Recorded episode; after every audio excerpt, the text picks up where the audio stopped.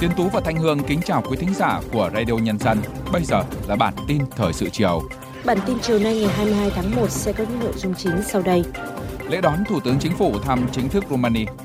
Chủ tịch Quốc hội đưa ra thông điệp về công tác và yêu cầu nhiệm vụ mới của Quốc hội trong năm 2024.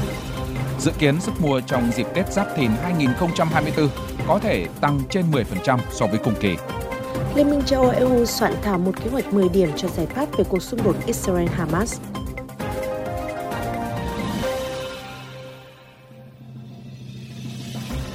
Sau đây là nội dung chi tiết. Trong chương trình thăm chính thức Romania, chiều ngày 21 tháng 1 theo giờ địa phương, tại thủ đô Bucharest, Thủ tướng Phạm Minh Chính đã tiếp các đại biểu Hội hữu nghị Romania Việt Nam và các hội đoàn bạn bè hữu nghị Romania với Việt Nam. Tại cuộc gặp, những người bạn Romania khẳng định tình cảm sâu sắc đặc biệt với Việt Nam, với Chủ tịch Hồ Chí Minh, trong đó có những người đã tới thăm Việt Nam 16 lần, thậm chí 50 lần, khẳng định nhiều người dân Romania rất ngưỡng mộ sự nghiệp chính nghĩa, chủ nghĩa anh hùng của Việt Nam, đất nước đã chiến thắng mọi kẻ thù xâm lược. Cũng trong chiều ngày 21 tháng 1 theo giờ địa phương, Thủ tướng Phạm Minh Chính và phu nhân đã đến thăm trường Đại học Kỹ thuật Xây dựng Bucharest. Sáng ngày 22 tháng 1 theo giờ địa phương, tại cung điện Victoria, tức phủ thủ tướng ở thủ đô Bucharest, Thủ tướng Ion Marcel Cholaku đã chủ trì lễ đón Thủ tướng Chính phủ Phạm Minh Chính và phu nhân cùng đoàn đại biểu cấp cao Việt Nam thăm chính thức Romania. Sau lễ đón, hai thủ tướng đã tiến hành hội đàm tại cung điện Victoria. Chuyến thăm của Thủ tướng Chính phủ Phạm Minh Chính tới Romania lần này là hoạt động trao đổi đoàn đầu tiên ở cấp Thủ tướng Chính phủ giữa hai nước sau 5 năm, diễn ra trong bối cảnh quan hệ truyền thống và hợp tác Việt Nam và Romania có bề dày gần 75 năm đang phát triển tốt đẹp. Romania là một trong 10 nước đầu tiên trên thế giới công nhận và thiết lập quan hệ ngoại giao với Việt Nam. Romania đã nhiệt tình ủng hộ Việt Nam trong kháng chiến. Quốc hội tiếp tục xuyên suốt tinh thần lập pháp chủ động, kiến tạo phát triển với tầm nhìn dài hạn là thông điệp rõ nét trong toàn bộ nội dung trả lời phỏng vấn thông tấn xã Việt Nam của Chủ tịch Quốc hội Vương Đình Huệ trước thềm xuân mới Giáp Thìn 2024. Chủ tịch Quốc hội khẳng định năm 2024 là năm bản lề, có ý nghĩa đặc biệt quan trọng. Quốc hội đặt ra yêu cầu tiếp tục ưu tiên thúc đẩy tăng trưởng kinh tế, giữ vững ổn định kinh tế vĩ mô, kiểm soát lạm phát, bảo đảm các cân đối lớn của nền kinh tế, Nghị quyết về kế hoạch phát triển kinh tế xã hội năm 2024 được thông qua tại kỳ họp thứ 6 cũng đặt ra mục tiêu tốc độ tăng trưởng tổng sản phẩm trong nước GDP từ 6 đến 6,5%. Nhân dịp xuân mới đang về, Chủ tịch Quốc hội cũng chúc đồng bào cử tri cả nước, cộng đồng người Việt Nam ở nước ngoài năm mới sức khỏe, hạnh phúc và thành công, tiếp tục phát huy sức mạnh đại đoàn kết toàn dân tộc, sự chủ động của cả hệ thống chính trị, sự đồng hành, nỗ lực và tâm huyết của nhân dân, cộng đồng doanh nghiệp. Nhất định chúng ta sẽ vượt qua các khó khăn thách thức, nắm bắt được thời cơ, sớm hoàn thành những mục tiêu phát triển đất nước mà nghị quyết Đại hội đại biểu toàn quốc lần thứ 13 của Đảng đã đề ra. Chuyển sang một số thông tin đáng chú ý khác. Bộ Công Thương cho biết, dự kiến sức mua trong dịp Tết Giáp Thìn 2024 có thể tăng trên 10% so với cùng kỳ. Nguồn cung các mặt hàng thiết yếu cũng được các doanh nghiệp chủ động chuẩn bị từ rất sớm, với lượng hàng dự trữ tăng từ 10 đến 25% trong bối cảnh kinh tế còn khó khăn để kích cầu tiêu dùng trong nước. Nhiều doanh nghiệp đã có kế hoạch triển khai các chương trình khuyến mãi giảm giá nhiều sản phẩm tiêu dùng thiết yếu, nhất là trong tháng cận Tết. Nhìn chung, tình hình thị trường trong nước tương đối ổn định, nguồn cung hàng hóa luôn được bảo đảm, sức mua trên thị trường đã có sự phục hồi tốt so với năm trước và cả giai đoạn bị ảnh hưởng bởi đại dịch Covid-19. Thông thường, cận Tết Nguyên đán là dịp người dân có nhu cầu mua sắm cao, kể cả mặt hàng ô tô. Song thị trường ô tô lại đang chứng kiến lượng xe nhập khẩu vào Việt Nam ở mức rất thấp. Theo thống kê từ Tổng cục Hải quan, chỉ hơn 1.000 ô tô được nhập khẩu trong nửa đầu tháng 1, từ ngày 1 đến ngày 15 tháng 1 năm 2024. Cụ thể, nửa đầu tháng 1 cả nước chỉ nhập khẩu 1.053 với tổng kim ngạch 39 triệu đô la Mỹ. Dòng xe nhập khẩu nhiều nhất là ô tô từ 9 chỗ ngồi trở xuống với 591 xe, kim ngạch đạt gần 18 triệu đô la Mỹ. Trước đó năm 2023, nước ta nhập khẩu 118.942 ô tô nguyên chiếc, kim ngạch đạt 2,83 tỷ đô la Mỹ, giảm mạnh 31,5% về lượng và giảm 26,3% về kim ngạch so với năm 2022. Trung tâm Dự báo Khí tượng Thủy văn Quốc gia cho biết, trong đợt không khí lạnh này, hàng ngày, Trung tâm Dự báo Khí tượng Thủy văn Quốc gia sẽ ban hành bản tin về nhiệt độ cho các tỉnh, thành phố, khu vực Bắc Bộ, Bắc Trung Bộ vào lúc 6 giờ để cung cấp cho các đơn vị chức năng và người dân, các ngành chức năng căn cứ vào diễn biến thời tiết để có kế hoạch công việc cũng như sản xuất phù hợp. Đối với ngành giáo dục và đào tạo, căn cứ vào diễn biến không khí lạnh gây rét đậm rét hại, các trường sẽ cho học sinh nghỉ học. Về diễn biến thời tiết từ ngày 23 đến ngày 31 tháng 1, Bắc Bộ và Bắc Trung Bộ có mưa vài nơi. Từ ngày 26 tháng 1 có mưa, mưa rào rải rác. Bắc Bộ trời rét đậm rét hại đến khoảng ngày 27 tháng 1. Bắc Trung Bộ trời rét đậm rét hại đến khoảng ngày 26 tháng 1.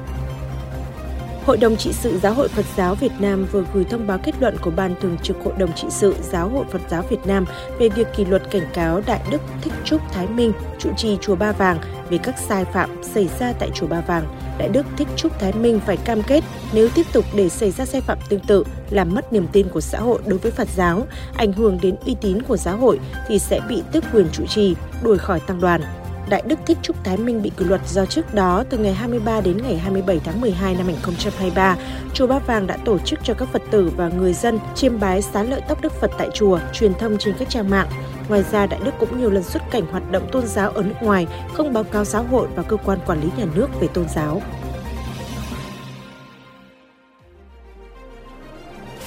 Chương trình tiếp tục với phần tin quốc tế. Theo mạng tin châu Âu Euroactive, ngày 21 tháng 1, Liên minh châu Âu EU đã soạn thảo một kế hoạch 10 điểm cho một giải pháp toàn diện đáng tin cậy về cuộc xung đột Israel-Hamas.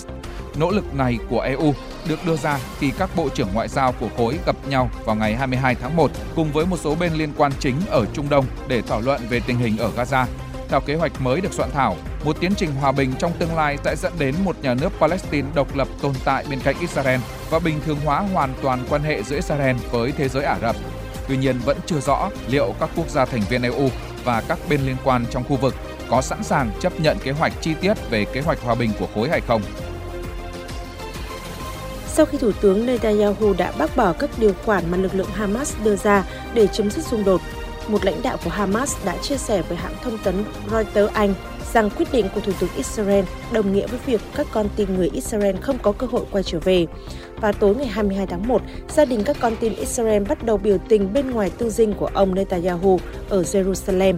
Diễn đàn các gia đình con tin và người mất tích của Israel cho biết nhóm biểu tình sẽ ở lại cho đến khi Thủ tướng Israel đồng ý thỏa thuận trao trả con tin. Về phần Thủ tướng Netanyahu, ông nhiều lần cam kết duy trì xung đột ở Gaza cho đến khi chiến thắng hoàn toàn. Trước đó một ngày, Thủ tướng Netanyahu đã từ chối lời kêu gọi của Tổng thống Mỹ Joe Biden về việc thành lập một nhà nước Palestine sau xung đột. Ngày 21 tháng 1, 4 ngày trước khi Hội đồng Hiến pháp của nước Pháp ký quyết định ban hành luật nhập cư, một liên minh gồm những người phản đối luật này đã kêu gọi biểu tình để phản đối việc ban hành luật. Theo Bộ Nội vụ Pháp, khoảng 75.000 người, còn theo ước tính của Tổng Liên đoàn Lao động Pháp là 150.000 người trên khắp nước Pháp đã tham gia cuộc biểu tình này. Theo Liên minh những người kêu gọi biểu tình, luật nhập cư mới được điều chỉnh theo ý kiến của những người mang tư tưởng hận thù cá nhân, mang đậm màu sắc tư tưởng phe cực hữu. Văn bản này bao gồm nhiều biện pháp gây tranh cãi, chẳng hạn như thắt chặt khả năng tiếp cận phúc lợi xã hội, thiết lập hạn ngạch di cư hoặc khôi phục việc trừng phạt đối với tội cư trú bất hợp pháp. Ngày 22 tháng 1, Đài truyền hình nhà nước Trung Quốc đưa tin, Chủ tịch Tập Cận Bình đã chỉ đạo các đơn vị chức năng huy động tổng lực cho các nỗ lực cứu hộ tại khu vực chịu ảnh hưởng của trận lở đất thuộc tỉnh Vân Nam. Theo thông báo của chính quyền địa phương, trận lở đất xảy ra vào khoảng 5 giờ 51 phút sáng cùng ngày đã vùi lấp tổng cộng 47 người thuộc 18 hộ gia đình sinh sống ở một ngôi làng thuộc thành phố Chiêu Thông. Chính quyền địa phương đã sơ tán hơn 200 người trong khu vực và kích hoạt cơ chế ứng phó khẩn cấp với thảm họa cấp độ 3. Công tác cứu hộ sẽ gặp nhiều khó khăn hơn khi cơ quan dự báo thời tiết cho biết địa phương này sẽ có tuyết rơi nhẹ trong ngày 23 tháng 1, nên nhiệt có thể giảm xuống mức âm 3 độ C. Ba tuần sau trận động đất mạnh tàn phá miền Trung Nhật Bản, ngày 22 tháng 1, tất cả các trường tiểu học và trung học cơ sở tại khu vực chịu ảnh hưởng nặng nề nhất đã mở cửa trở lại, đánh dấu nhịp sống của người dân nơi đây dần hồi phục. Tại tỉnh Ishikawa, hai trường cuối cùng ở thành phố Suzu và tất cả 9 trường tại thị trấn Noto đã đón học sinh trở lại. Theo đó, tính đến nay, cả 20 trường tiểu học và trung học cơ sở bị đóng cửa sau thảm họa đều đã hoạt động trở lại. Theo báo cáo mới nhất công bố ngày 21 tháng 1, trận động đất có độ lớn 7,6 trên bán đảo Noto ngày 1 tháng 1 đã cướp đi sinh mạng của ít nhất 232 người và hiện vẫn còn hơn 20 người mất tích. Giữa bộn bề công việc Giữa những áp lực của cuộc sống Đôi khi chúng ta bỏ lỡ những dòng thông tin hữu ích trong ngày Hãy để Radio Nhân dân giúp bạn tiếp cận với những thông tin để mỗi phút chúng ta không bỏ qua bất cứ một thông tin quý giá nào. Bật Radio Nhân dân vào mỗi buổi sáng và chiều trên các nền tảng số hiện đại nhất để cập nhật những tin tức chính xác và hữu ích. Radio, Radio Nhân, Nhân dân, đồng hành cùng bạn, dù bạn ở đâu. Thưa quý thính giả, bắt đầu từ ngày 1 tháng 1 năm 2025, cả nước sẽ đồng loạt bắt buộc thực hiện phân loại rác tại nguồn. Do đó năm nay được coi là năm quan trọng để đẩy mạnh thực hiện công việc ý nghĩa này. Hướng tới việc tạo điều kiện thuận lợi cho người dân hình thành thói quen phân loại rác, nhiều địa phương đã có những mô hình hay hiệu quả và được nhân rộng. Trong đó, mô hình trạm rác văn minh của quận Hoàng Mai, Hà Nội là một điển hình.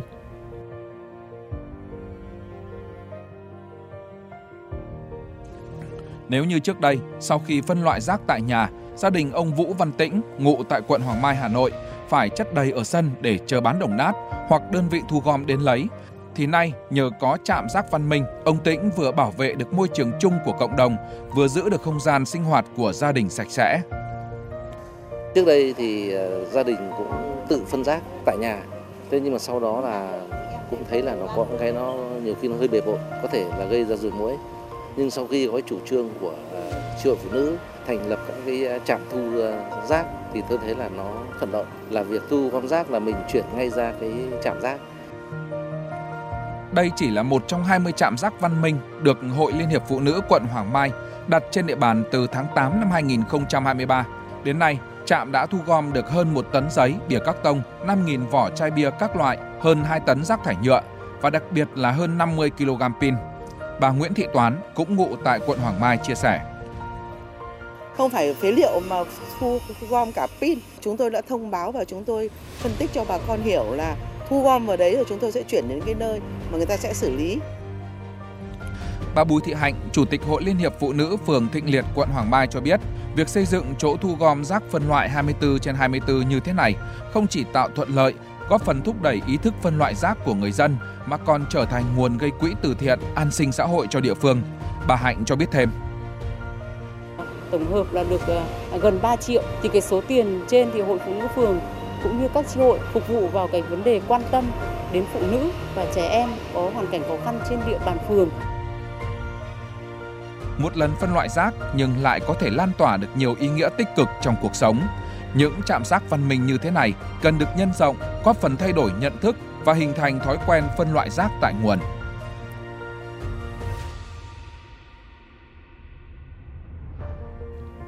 Đến đây thì bản tin thời sự chiều nay của Radio Nhân dân cũng xin được dừng lại. Kính chào tạm biệt và hẹn gặp lại quý thính giả trong các bản tin tiếp theo.